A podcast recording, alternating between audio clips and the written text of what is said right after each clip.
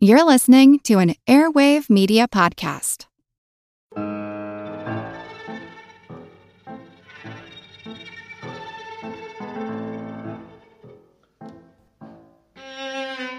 Since colonial times, African Americans have fought in America's wars. In every war, in fact. The first person to die in the Revolutionary War, Crispus Attucks, was black. Black soldiers have put their lives on the line for a country that for centuries enslaved, segregated, and discriminated against them. Until the Korean War, blacks served in segregated units under racist leadership and were often relegated to labor and service units. Despite the continuous discriminatory treatment that denied blacks full participation in America's military efforts, these brave men and women lived lives that deserve to be remembered. My name's Moxie, and this is your Brain on Facts. When you need mealtime inspiration, it's worth shopping Kroger, where you'll find over 30,000 mouth-watering choices that excite your inner foodie. And no matter what tasty choice you make, you'll enjoy our everyday low prices, plus extra ways to save, like digital coupons worth over $600 each week. You can also save up to $1 off per gallon at the pump with fuel points. More savings and more inspiring flavors make shopping Kroger worth it every time. Kroger, fresh for everyone. Fuel restrictions apply. Possibly the best known all black military unit comes with a bit of a mystery in its history. They were called Buffalo Soldiers, though there are competing reasons as to why. In 1866, an act of Congress created six all black peacetime regiments, later consolidated into four the 9th and 10th Cavalry and the 24th and 25th Infantry. Initially, the Buffalo Soldier regiments were commanded by whites, with blacks being forbidden from holding the ranks of officers. These troops often faced extreme racial prejudice from the Army establishment. Many officers, including George Armstrong Custer, a boo and a hiss there, refused to command black regiments, even though it cost them promotions. Further, black troops could only serve west of the Mississippi River, because many whites didn't want to see armed black men near their communities. It even sometimes happened that the Buffalo Soldiers suffered deadly violence at the hands of civilians. The Buffalo Soldiers' main duty was to support the nation's westward expansion by protecting settlers, building roads and other infrastructure, and guarding the U.S. mail.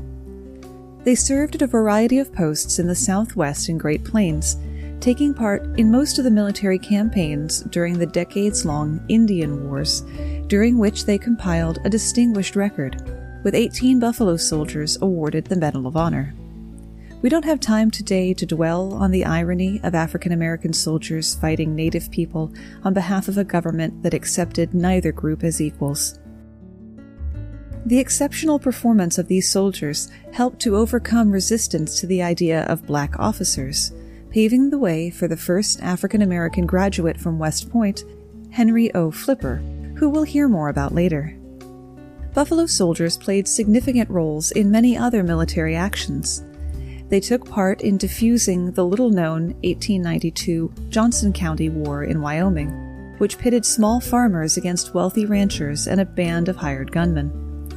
They also fought in the Spanish American and Philippine American Wars and played a key role in maintaining border security during the high intensity military conflict along the U.S. Mexico border during the Mexican Revolution. In 1918, the 10th Cavalry fought at the Battle of Ambos Nogales, where they assisted in forcing the surrender of the Mexican federal and militia forces. Discrimination played a role in diminishing the Buffalo Soldiers' involvement in upcoming major conflicts. During World War I, the racist policies of President Woodrow Wilson, among whose claims to infamy include segregating federal offices, led to black regiments being excluded from the American Expeditionary Force and placed under French command for the duration of the war, the first time ever that American troops were placed under the command of a foreign power. Then, prior to World War II, the 9th and 10th Cavalry regiments were essentially disbanded, and most of their troops moved to service roles. However, the 92nd Infantry Division, known as the Buffalo Division, did see combat during the invasion of Italy, while another division that included the original Buffalo soldiers of the 25th Infantry Regiment fought in the Pacific Theater. The last segregated U.S. Army regiments were disbanded in 1951 during the Korean War, and their soldiers integrated into other units. There was an episode of MASH about that, I don't know if you saw it, where a CO was sending his black soldiers on the most dangerous details in hopes of getting rid of them. Bonus super tangent fact MASH ran nearly four times longer than the main fighting in the Korean conflict. I say main fighting because the conflict was paused with the armistice, but not officially ended until recently. Even with the show still in reruns, the Korean War is considered the forgotten war, since it's the least remembered in American history. Back on track, though, why were these troops called Buffalo Soldiers? There are differing theories regarding the origin of the nickname. One is that the Plains Indians who fought the soldiers thought that their dark curly hair resembled the fur of the buffalo. Another is that their bravery and ferocity in battle reminded the Indians of the way buffaloes fought. Whatever the reason, the soldiers considered the name high praise, as buffalo were deeply respected by the native peoples of the Great Plains Eventually, the image of a buffalo became part of the 10th Cavalry's regimental crest. Five million Americans served their country in uniform during World War I, including two million deployed overseas. More than 350,000 African Americans served during World War I. Overcoming racial hostilities, these men demonstrated through their service a love of country and the importance of equality. The paradox of African Americans fighting on the front lines in France was clear. They defended America's freedom abroad while being denied rights at home. Although the Civil War ended 50 years before World War I began, racial discrimination was common through most of America. Jim Crow laws enforced a culture of segregation. African Americans faced prejudice from their white counterparts in the service and in civilian communities near stateside military bases. Eugene Jacques Bullard may have been the 6,950th French military pilot to earn his wings during World War I, but he's remembered as history's very first African American aviator.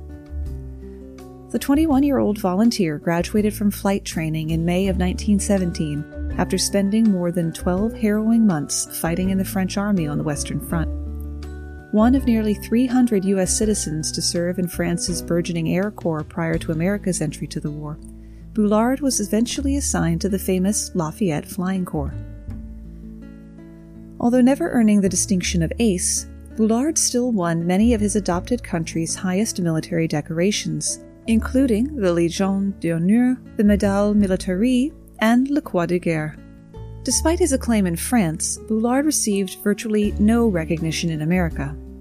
Worse, after returning to the States as a wounded combat veteran and aviation trailblazer, he died broke in obscurity. In his teens, young Eugene, who was part Creek Indian, left behind a life of racial segregation and hopped a transatlantic steamer bound for Europe. He eventually landed in Paris, where he made a living as a prize fighter. Within weeks of Germany's 1914 invasion of France, Bullard enlisted like other non native volunteers, he was assigned to a French Foreign Legion regiment, where he served with distinction as a machine gunner. During 1915, his 23,000 man unit was decimated, suffering more than 50% casualties. And Bullard was transferred to the celebrated 170th Infantry Regiment and sent to the Battle of Verdun. Wounded in the opening weeks of the epic 10 month clash, Bullard was pulled from the line to recuperate. In October 1916, Bullard signed on with the French Air Service and began flight training. By the following year, he was piloting Spads and Nieuports with the 93rd Escadrille against German warplanes over the Verdun sector. A capable aviator, Bullard quickly earned the nickname the Black Swallow of Death, an homage to his former regiment, as the 170th were known as the Hirondelles de la Mort, the Swallows of Death.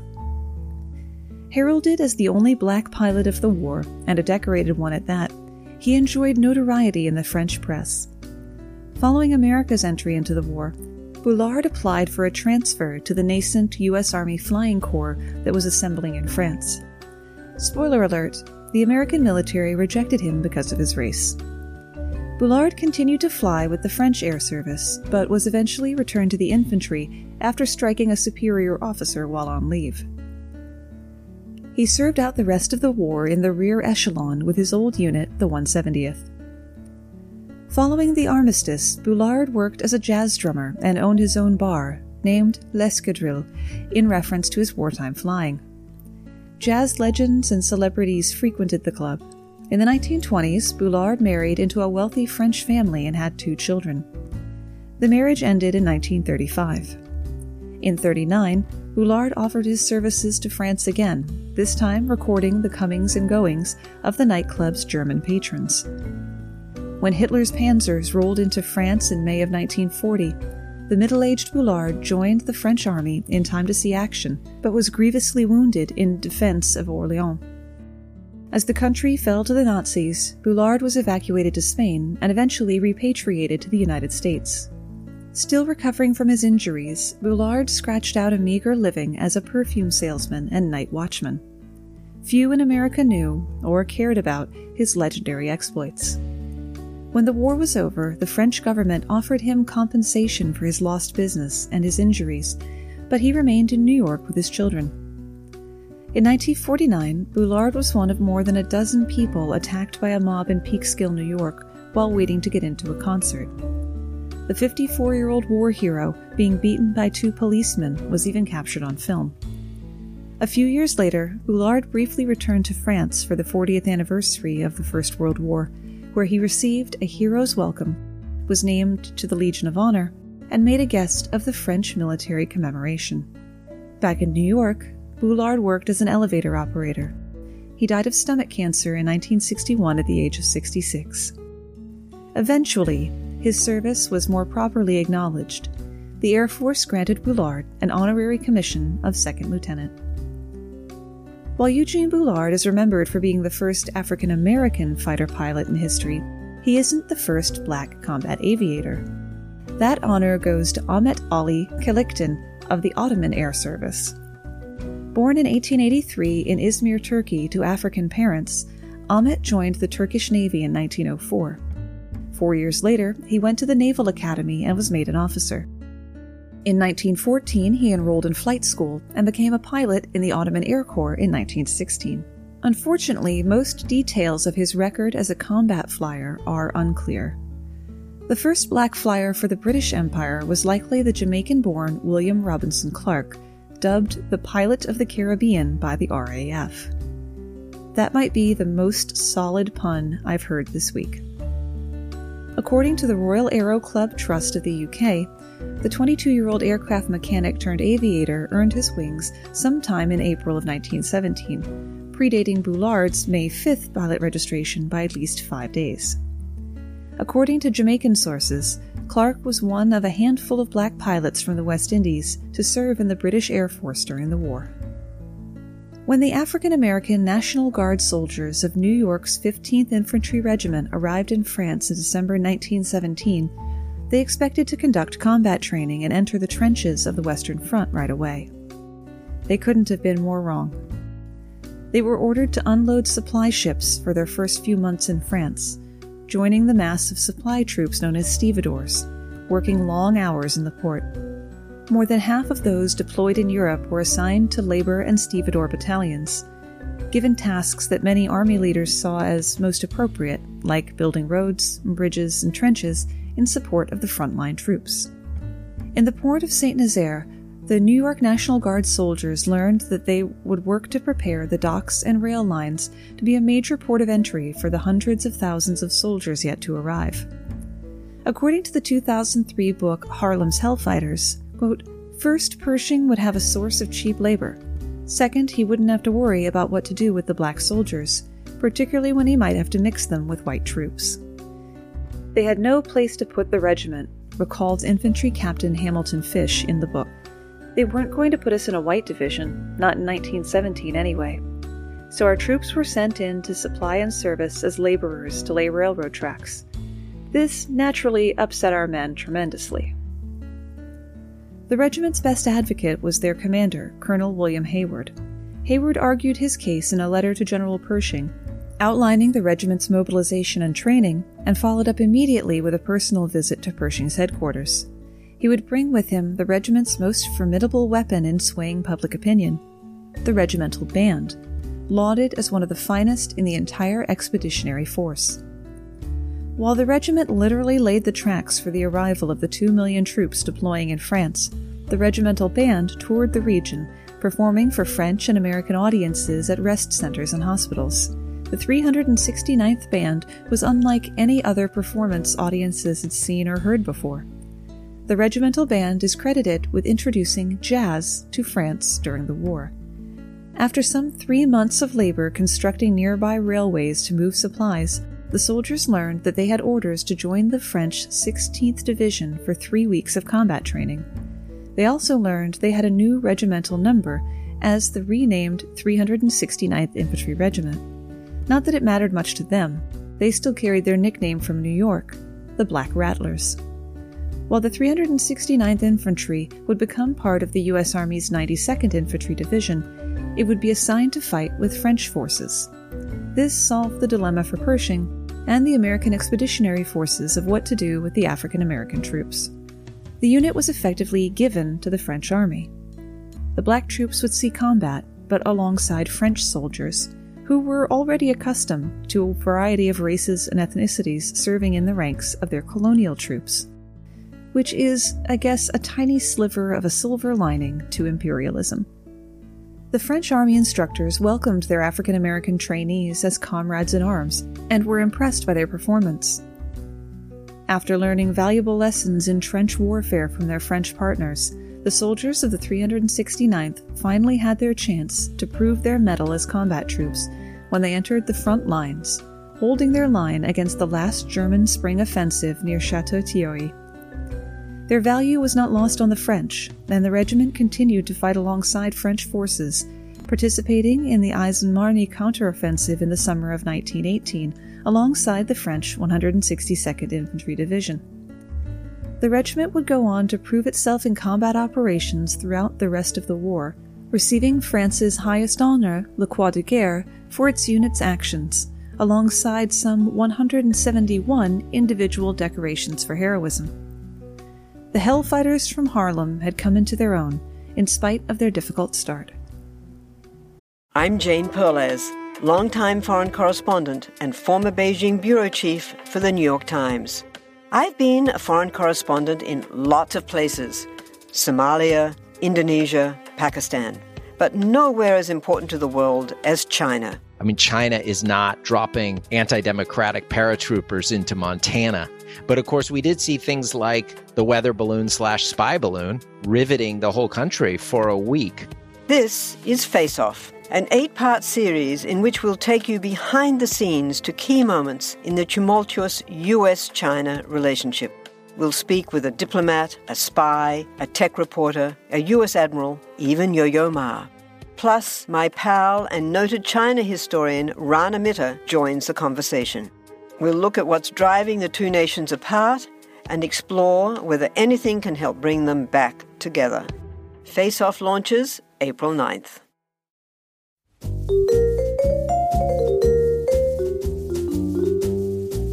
Have you ever wondered what really happened to Amelia Earhart or the lost colony of Roanoke? Do you ever find yourself scouring the internet for vicious Victorians and their murders by gaslight? Or perhaps you're just sick and tired of women being constantly misrepresented or plain lied about throughout history. If so, join me, Katie Charlwood, history harlot and reader of books, on Who Did What Now, the history podcast that's not your history class. Part of the Airwave Media Network. Available on Apple Podcasts, Spotify, or wherever you listen to podcasts. Adios, au revoir, au revoir, my friends. Bye bye.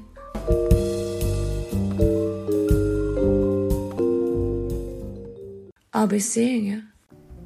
Rather than a top 10 list for today's episode, let's do a list of number ones. On October 25, 1940, Benjamin O. Davis Sr. became the first African American to serve as a general officer in the U.S. Army.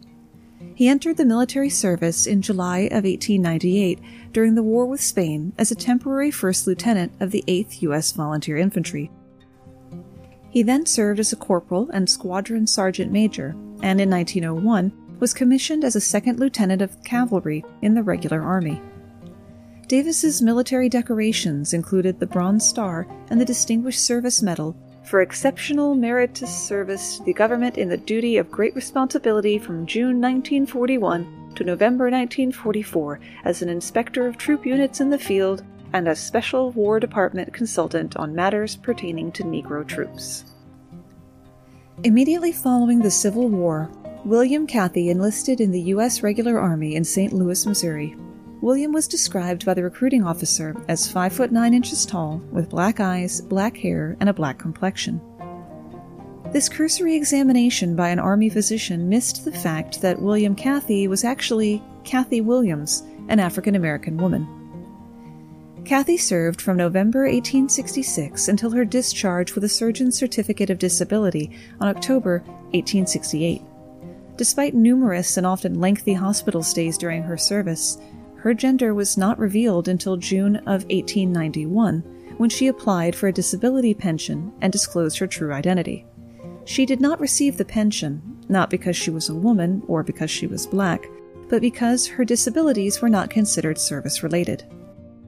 Cathy Williams has been noted in military history journals as the only documented female Buffalo soldier and the only documented African American woman who served in the U.S. Army prior to the 1948 law which officially allowed women to join. In 1877, Henry O. Flipper became the first African American to graduate from the U.S. Military Academy at West Point, New York. His assignment in July of 1877 to the 10th U.S. Cavalry, one of two black cavalry regiments organized after the Civil War, was the realization of a personal dream. Unfortunately, his dream was short lived as he was wrongfully court martialed and dishonorably discharged. Assigned to the 10th Cavalry over Buffalo soldiers, Lieutenant Flipper served at Forts Elliott, Concho, Quitman, Sill, and Davis, and he fought twice at Eagle Spring, Texas, during the Victorio campaign against the Apaches in 1880. In 1881, while stationed at Fort Davis, Texas, he was framed by white officers and charged with embezzlement. At his court martial, he was found not guilty of embezzlement, but guilty of conduct unbecoming an officer and a gentleman. He was dishonorably discharged, and for the rest of his life fought to restore his good name. Following his death in 1940, Flipper's descendants continued advocating to have his dishonorable discharge overturned, and in 1976, with the recognition of his mistreatment, he was finally granted an honorable discharge and a full pardon. West Point now gives an award in his honor to the graduating senior who's displayed the highest qualities of leadership, self discipline, and perseverance in the face of unusual difficulties while a cadet. World War II brought out the best in America's young people. Young African American women like Margaret E. Bailey found it as an opportunity to fight for their citizenship this isn't a situation like Starship Troopers where service guarantees citizenship, but military service and the struggle for civil rights are intrinsically intertwined. By May 1943, 183 African American nurses held commissions in the Army Nurse Corps. During World War II, African American nurses served in all theaters of the war, including Africa, Burma, Australia, and England. At the conclusion of World War II, about 600 African American nurses had served. One of these nurses, Margaret E. Bailey, accepted a commission in June of 1944. In July of 1964, Bailey became the first African American promoted to lieutenant colonel in the Army Nurse Corps, and in 1970 she was promoted to full colonel. Throughout her 27 year career in the Army, Colonel Margaret Bailey advocated for the integration of all military housing, work environments, and recreational facilities.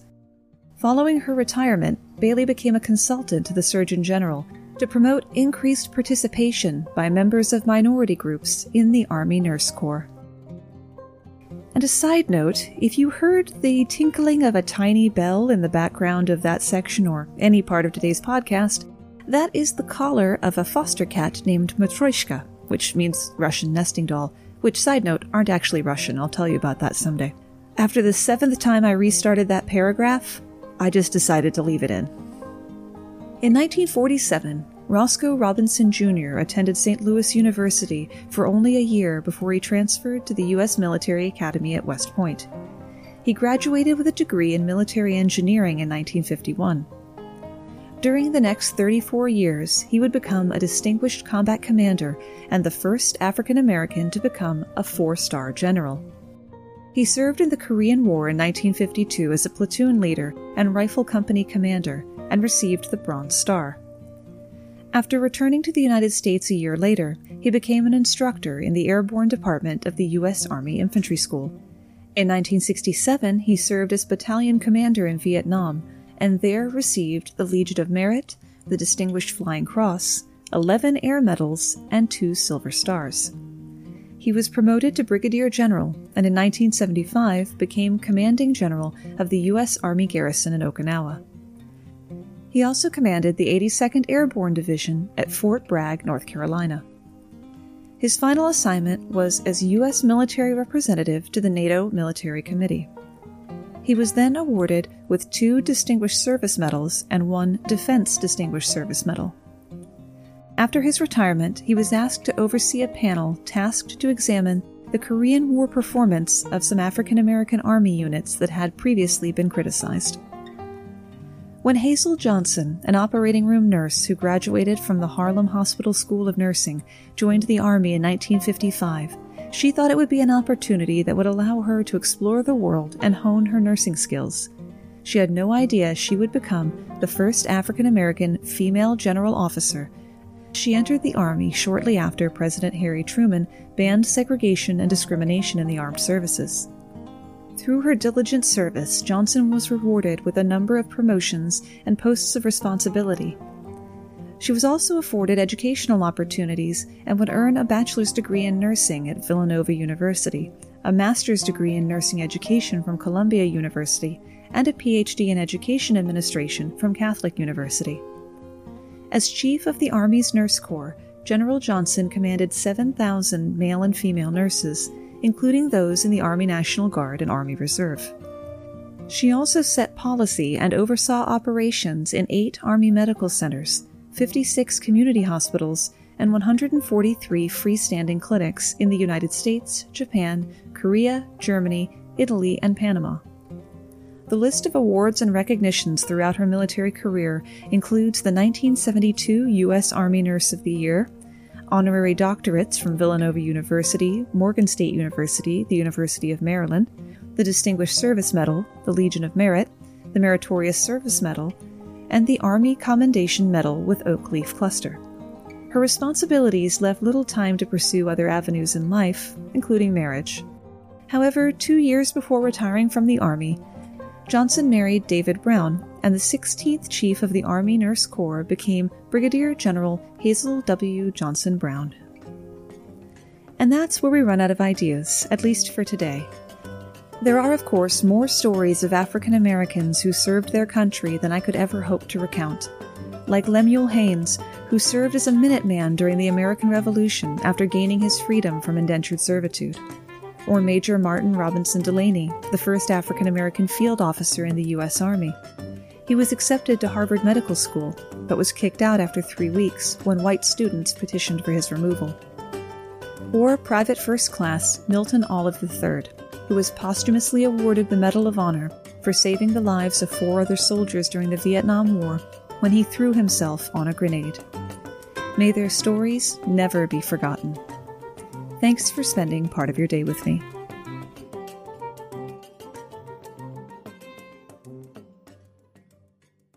Let Mysteries at Midnight be your destination for detective whodunits and captivating mystery stories. You'll hear classic stories like Sherlock Holmes, Agatha Christie's Poirot, and short tales from H.G. Wells, Charles Dickens, Edgar Allan Poe, and others. I'm Christopher and I read these classic stories in the soothing style of a bedtime story so you can listen to them in bed when you drift off to sleep. Search for Mysteries at Midnight on Apple Podcasts, Spotify, or your favorite podcast app, and follow and subscribe so you don't miss out on new episodes.